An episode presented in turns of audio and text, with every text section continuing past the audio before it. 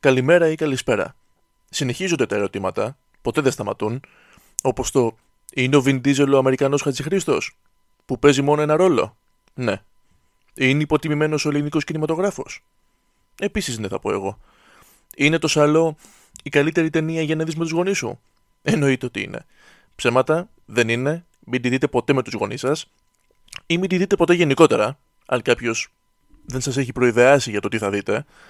Το σημαντικότερο από όλα αυτά τα ερωτήματα όμως είναι το πώς συνδέονται μεταξύ τους ένας από τους μεγαλύτερους φιλοσόφους όλων των εποχών με τα reality και του Κωνσταντίνου Κελένη. Πού το πάει αυτός, σκέφτεστε τώρα. Να το πάρουμε από την αρχή. Έχουμε μιλήσει πολλές φορές για τη σύνδεση κινηματογράφου και λογοτεχνίας. Για τη σύνδεση κινηματογράφου και ποιήσης. Η σύνδεση κινηματογράφου και μουσικής είναι αδιαφεσβήτητη. Και η αγαπημένη μου είναι η σύνδεση κινηματογράφου και φιλοσοφίας. Είπαμε για τον κύκλο των χαμένων ποιητών και το πώς θυμίζει ένα μέρος της ιστορίας του Σοκράτη κοντά στο τέλος της ζωής του. Είπαμε για το Fight Club. Λιγότερο γιατί εκείνο το επεισόδιο δεν ήταν τόσο επικεντρωμένο στη φιλοσοφία πίσω από αυτό. Μια φιλοσοφία που ξεκινάει από την αρχαία Κίνα, πολλούς αιώνες πριν το Fight Club. Ε, ήρθε η ώρα νομίζω να πάμε και στον Πλάτωνα. Μέσα στα πολλά που έχει πει, είναι εκείνη η ιστορία με το σπήλαιο. Ποια είναι η ιστορία, σου λέει ο Πλάτωνας. Υπάρχει μια σπηλιά. Εκεί μέσα έχουν μεταφερθεί άτομα από τη γέννησή τους. Δεν γνωρίζουν τι πάει να πει έξω ο κόσμος, πόσο μάλλον αξίες, ιδανικά και νόμοι. Όλοι μαζί, δεμένοι με αλυσίδε, κανείς δεν μπορεί να βγει από εκεί. Τους έχουν βάλει με τέτοιο τρόπο, ώστε να κοιτούν έναν κενό τείχο του σπηλαίου. Και από πίσω τους υπάρχει μια φωτιά. Ανάμεσα από τους φυλακισμένους και τη φωτιά, κάθε τόσο περνούν άλλοι άνθρωποι, τους οποίους οι φυλακισμένοι δεν μπορούν να δουν, δεν μπορούν να γυρίσουν και να τους κοιτάξουν, που κρατούν αντικείμενα ή διάφορες φιγούρες, ζώων, δέντρων και πάει λέγοντας. Το φως από τη φωτιά πέφτει πάνω στις φιγούρες και οι σκιές τους πέφτουν πάνω στον τοίχο που οι φυλακισμένοι έχουν απέναντί τους. Οι φυλακισμένοι ως το πιο κοντινό σε θέαμα που έχουν αρχίζουν να δίνουν ονόματα στις σκιές και να δημιουργούν ιστορίες για αυτές. Άλλωστε είπαμε αυτή είναι η δική τους πραγματικότητα.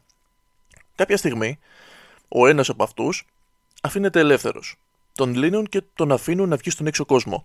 Στην αρχή, όπως θα συνέβαινε και στον καθένα, τα χάνει. Το φως του ήλιου τον τυφλώνει, όχι το φως του ήλιου με ξυπνά, που είχαν πει και οι Ράζασταρ, από τη στιγμή που τα μάτια του ήταν μαθημένα στο λιγοστό φως μες στη σπηλιά. Αυτός είναι ένας μικρός συμβολισμός για την ψευδέστηση για ζωή και την πραγματική ζωή. Περπατώντας μέσα στη φύση, βλέπει σκιές από τον ήλιο, όπως αυτές που έβλεπε όσο ήταν μέσα στο σπηλαίο άντε να το εξηγήσεις τώρα αυτού του ανθρώπου ότι οι σκιές δεν είναι η πραγματικότητα, αλλά είναι αποτυπώσεις και σιλουέτες πραγματικών αντικειμένων και ζώων. Και εγώ που το λέω μπερδεύομαι. Σιγά σιγά όμως εξοικειώνεται και κοιτάει τα πράγματα όπως είναι. Τι πάει να πει αυτό; Ότι έχει την ικανότητα να διακρίνει τις διαφορές ανάμεσα στην πραγματικότητα και σε αυτό που πίστευε αυτός για πραγματικότητα μέχρι τώρα. Γυρνάει πίσω στο σπήλαιο και ξεκινάει να λέει στους άλλους για το τι είδε έξω. Προσπαθεί να τους ελευθερώσει για να πάνε μαζί του να του δουν και αυτοί τα ίδια. Αλλά αυτοί τον περνάνε για τρελό. Τι μας λέει μωρέ αυτός τώρα; Πάει τρελάθηκε ο Κώστας.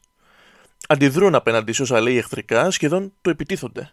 Και αυτός εγκαταλείπει την προσπάθεια, αφού δεν πρόκειται να το καταλάβουν, αν δεν βγουν και αυτοί από το σπήλαιο.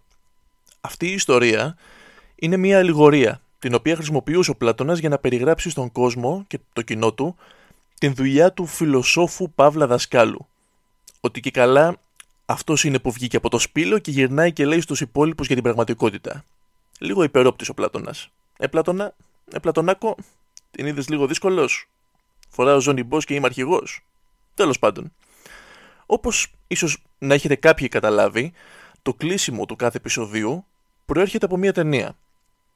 Αυτό το καλό απόγευμα, καλό βράδυ και καλή νύχτα είναι λέξη προς λέξη μετάφραση του Good afternoon, good evening and good night της ατάκας που συνοδεύει τον πρωταγωνιστή του The Truman Show, τον Truman. Και είναι η ατάκα που λέει πριν αποχωρήσει από τον ψεύτικο κόσμο που ζούσε μέχρι τώρα. Ας το πάμε από την αρχή όμως. Ο Τρούμαν βρίσκεται και αυτός φυλακισμένος, αλλά σε ένα πιο βολικό σπήλαιο.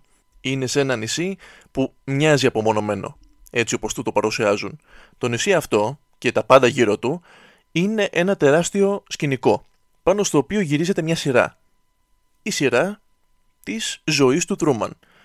Αυτός βρίσκεται εκεί από την αρχή της ζωής του, οπότε δεν μπορεί να καταλάβει τη διαφορά. Όλοι γύρω την ηθοποιεί, από τον τελευταίο περαστικό που δεν θα του μιλήσει καν μέχρι τον καλύτερο του φίλο, την σύντροφό του και τους γονείς του. Ολόκληρη η ζωή του είναι ένα σενάριο, ό,τι του συμβαίνει ήταν γραμμένο από ανθρώπους που ήθελαν να παίξουν το Θεό. Ήθελαν να κάνουν τους θεούς. Όπως όλοι οι δημιουργοί, μόνο που αυτοί τα έκαναν σε έναν πραγματικό άνθρωπο. Παίζουν μαζί του χωρίς καμία ενοχή, επιβάλλουν γεγονότα πάνω του, μόνο και μόνο για να φτιάξουν μια ιστορία που θα συγκινήσει το κοινό. Η ταινία ήταν τόσο μέσα σε αυτό που έδειχνε, που ψυχίατροι έδωσαν το όνομά της σε ένα σύνδρομο. Τώρα λέγεται το σύνδρομο του Τρούμαν, στο οποίο πιστεύεις ότι παντού γύρω σου υπάρχουν κάμερες και η ζωή σου είναι μια σειρά στην τηλεόραση. Δεν κάνω πλάκα, υπάρχει όντως αυτό. Το κοινό, παρεμπιπτόντως, είναι τεράστιο. Υπάρχουν ολόκληρα watch party για αυτή τη σειρά. Άνθρωποι που είναι κομμάτι της μέρας τους να κάθονται και να το βλέπουν όλοι μαζί. Κόσμος φανατικός με merch και πρωταγωνιστές. Για να το θέσουμε σωστά, δεν είναι σειρά ακριβώς. Είναι reality. Ό,τι πιο κοντά στον όρο reality show. Τι βλέπουμε στα reality σήμερα, τα οποία να πούμε, γιατί δεν το έχουμε αναφέρει αυτό, τα ερωτικά reality είναι μακράν τα αγαπημένα μου. Δεν υπάρχει χειρότερο. Δηλαδή τώρα δημιούργησαν reality με ραντεβού. Δημιουργήθηκε ένα reality για να βγαίνουν ραντεβού άκυροι άνθρωποι μεταξύ τους.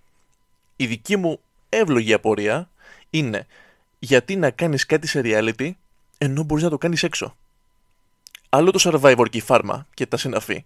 Αυτά δεν μπορείς να τα κάνεις μόνος σου. Δεν μπορείς να μαζέψεις τους φίλους σου και να πεις πάμε να κάνουμε ένα Survivor μόνοι μας. Ραντεβού με έναν άνθρωπο μπορείς να βγεις και χωρίς να πας σε reality. Και μην μου πεις σαν επιχείρημα ότι ντρέπεσαι ή ότι δεν σου βγαίνει και δυσκολεύεσαι. Δηλαδή, δυσκολεύεσαι να βγεις κανονικά, αλλά δεν δυσκολεύεσαι να πας να βγεις ραντεβού σε ένα reality που ξέρεις ότι θα σε δει και κόσμος. Mm, Τέλος πάντων, τι βλέπουμε στα σημερινά reality, ήταν η ερώτηση. Παντού διαφημίσεις, χορηγούς και στημένε προωθήσεις. Στημένε προωθήσεις γιατί θα μου πεις; Γιατί ό,τι παρουσιάζουν είναι το καλύτερο στην Ελλάδα, στην κατηγορία του. Π.χ. σου φέρνουν μπισκότα και σου λένε Αυτά είναι τα καλύτερα μπισκότα στην Ελλάδα. Και σε δείχνουν μετά να τα καταβροχθίζει σαν ζώο, γιατί δεν έχεις κάτι καλύτερο, και από εκεί θα φανεί το πόσο καλά μπισκότα είναι. Ναι, αλλά δεν μου δίνεις άλλη επιλογή. Τα μπισκότα αυτά θα ήταν τα καλύτερα αν μου έφερνες 10 διαφορετικά και επέλεγα αυτά. Τώρα, αν έρθεις και μου πεις, φάει αυτά τα μπισκότα ή για πεντηκοστή μέρα συνεχόμενη φάει καρύδες και κορμούς δέντρων, εκεί από άχυρο να ήταν τα μπισκότα, μάλλον αυτά θα επέλεγα. Αλλά τι κάθομαι να λέω τώρα, δεν ανακαλύπτω και τη φωτιά με αυτό που λέω και το ξέρετε κι εσείς, έξυπνα παιδιά είστε, για να ακούτε θέα από τον εξώστη, έξυπνα παιδιά είστε. Έτσι λειτουργούν οι διαφημίσεις. Και κάπως έτσι λειτουργούν οι διαφημίσεις και στο Truman Show. Μόνο με ένα πολύ πιο άκαρδο τρόπο. Έχει ξεπεράσει πλέον το σκοπό του το reality και έχει γίνει μια συνεχόμενη τοποθέτηση προϊόντων. Άσχετα με το πώς αισθάνεται ο Τρούμαν. Άσχετα με το που έχουν φέρει τη ζωή του. Όταν πρέπει να μπει διαφήμιση, απλά μπαίνει. Ο Τρούμαν αρχίζει να έχει μικρά στοιχεία που του δείχνουν ότι κάτι δεν πάει καλά. Λάμπες πέφτουν από τον ουρανό, τον ψεύτικο ουρανό, τον πραγματικό ουρανό δεν τον έχει δει ποτέ ο Τρούμαν. Είναι τραγικό. Κάποια στιγμή το ραδιόφωνο στο αυτοκίνητό του συντονίζεται στη συχνότητα των ασυρμάτων που χρησιμοποιεί η παραγωγή. Βλέπει άτομα πίσω από τα σκηνικά. Οι κομπάρσοι δεν αντιδρούν σε όσα κάνει γιατί δεν είναι στο σενάριο. Εκεί είναι τα πρώτα ραγίσματα στις αλυσίδες του. Η διαφορά με την αλληγορία του σπηλαίου εδώ είναι ότι τον Τρούμαν δεν τον αφήνουν ελεύθερο να δει τον έξω κόσμο και να γυρίσει. Πρέπει μόνος του να ελευθερωθεί.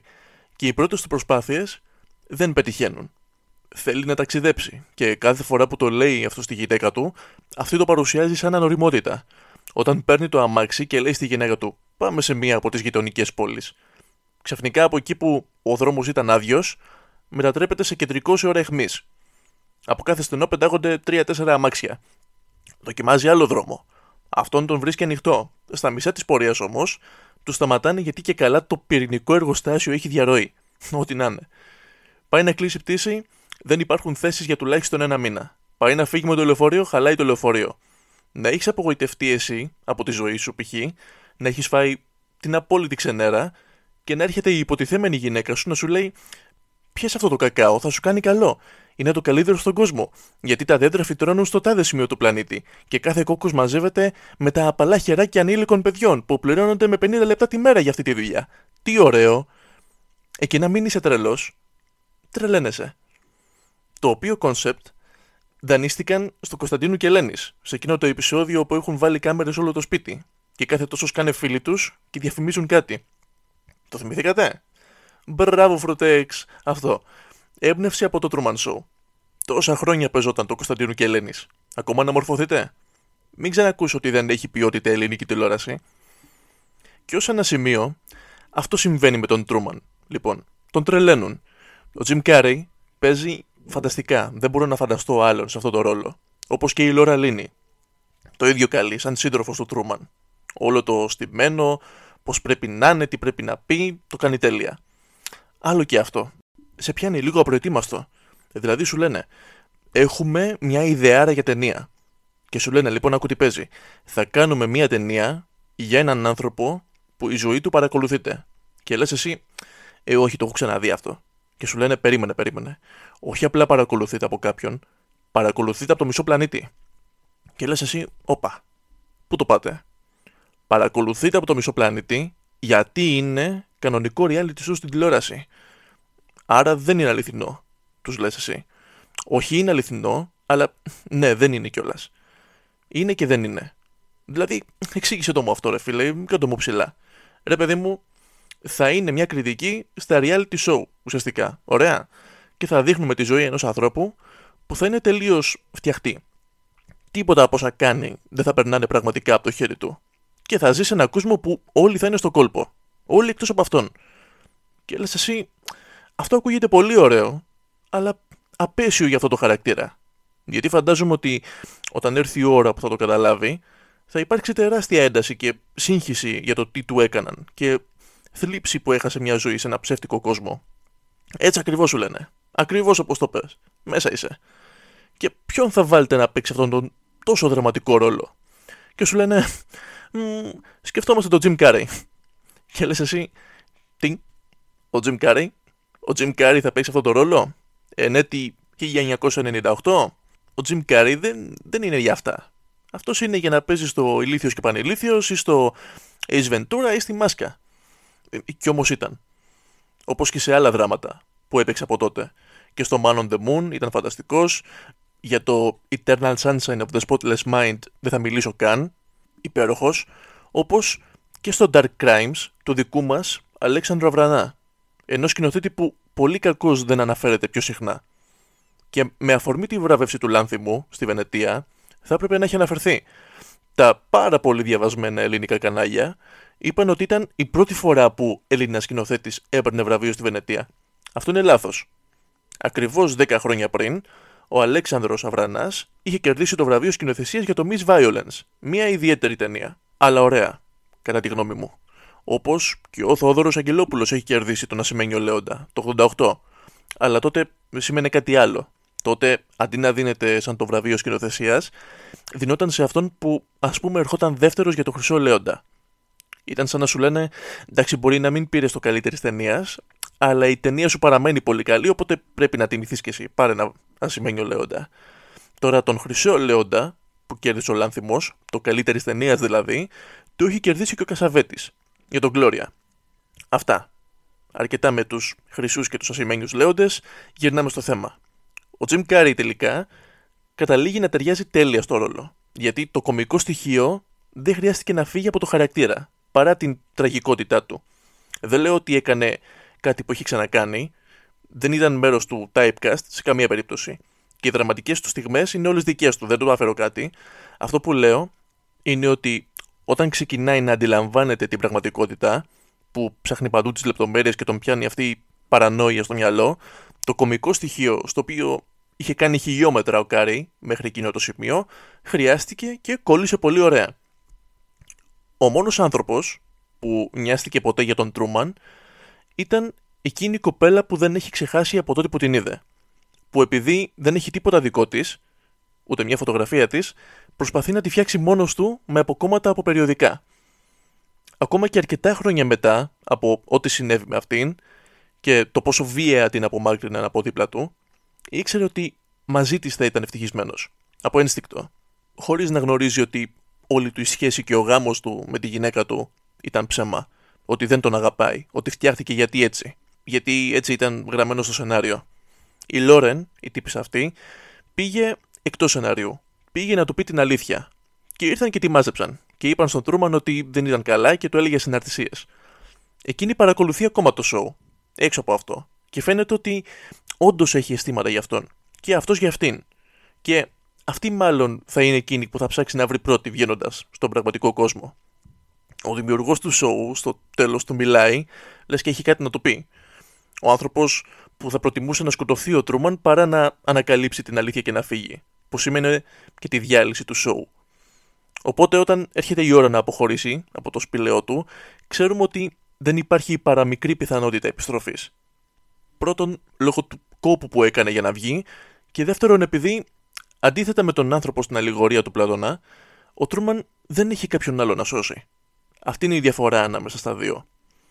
Αυτό που καλύπτεται καλά κάτω από τη δύναμη της ιστορίας και τις αντιδράσεις τους είναι η στάση του κοινού σε όλο αυτό. Όπως είπαμε βλέπουμε ότι υπάρχει τεράστιο κοινό που ακολουθεί το reality.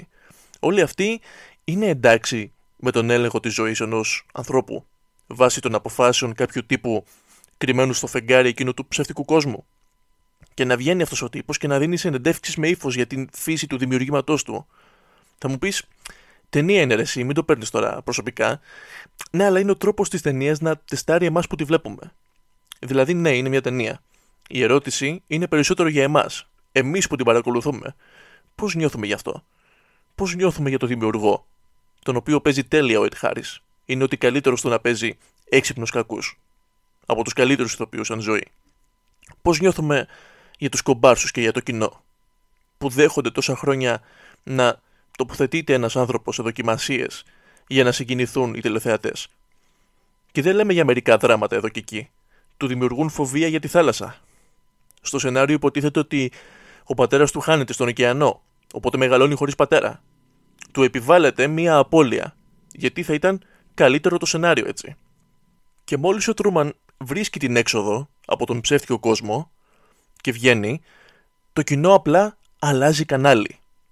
Δεν συγκλονίστηκε κανείς. Κανείς δεν νοιαζόταν για τον Τρούμαν πραγματικά. Ήθελαν απλά να δουν τι θα γίνει στη συνέχεια.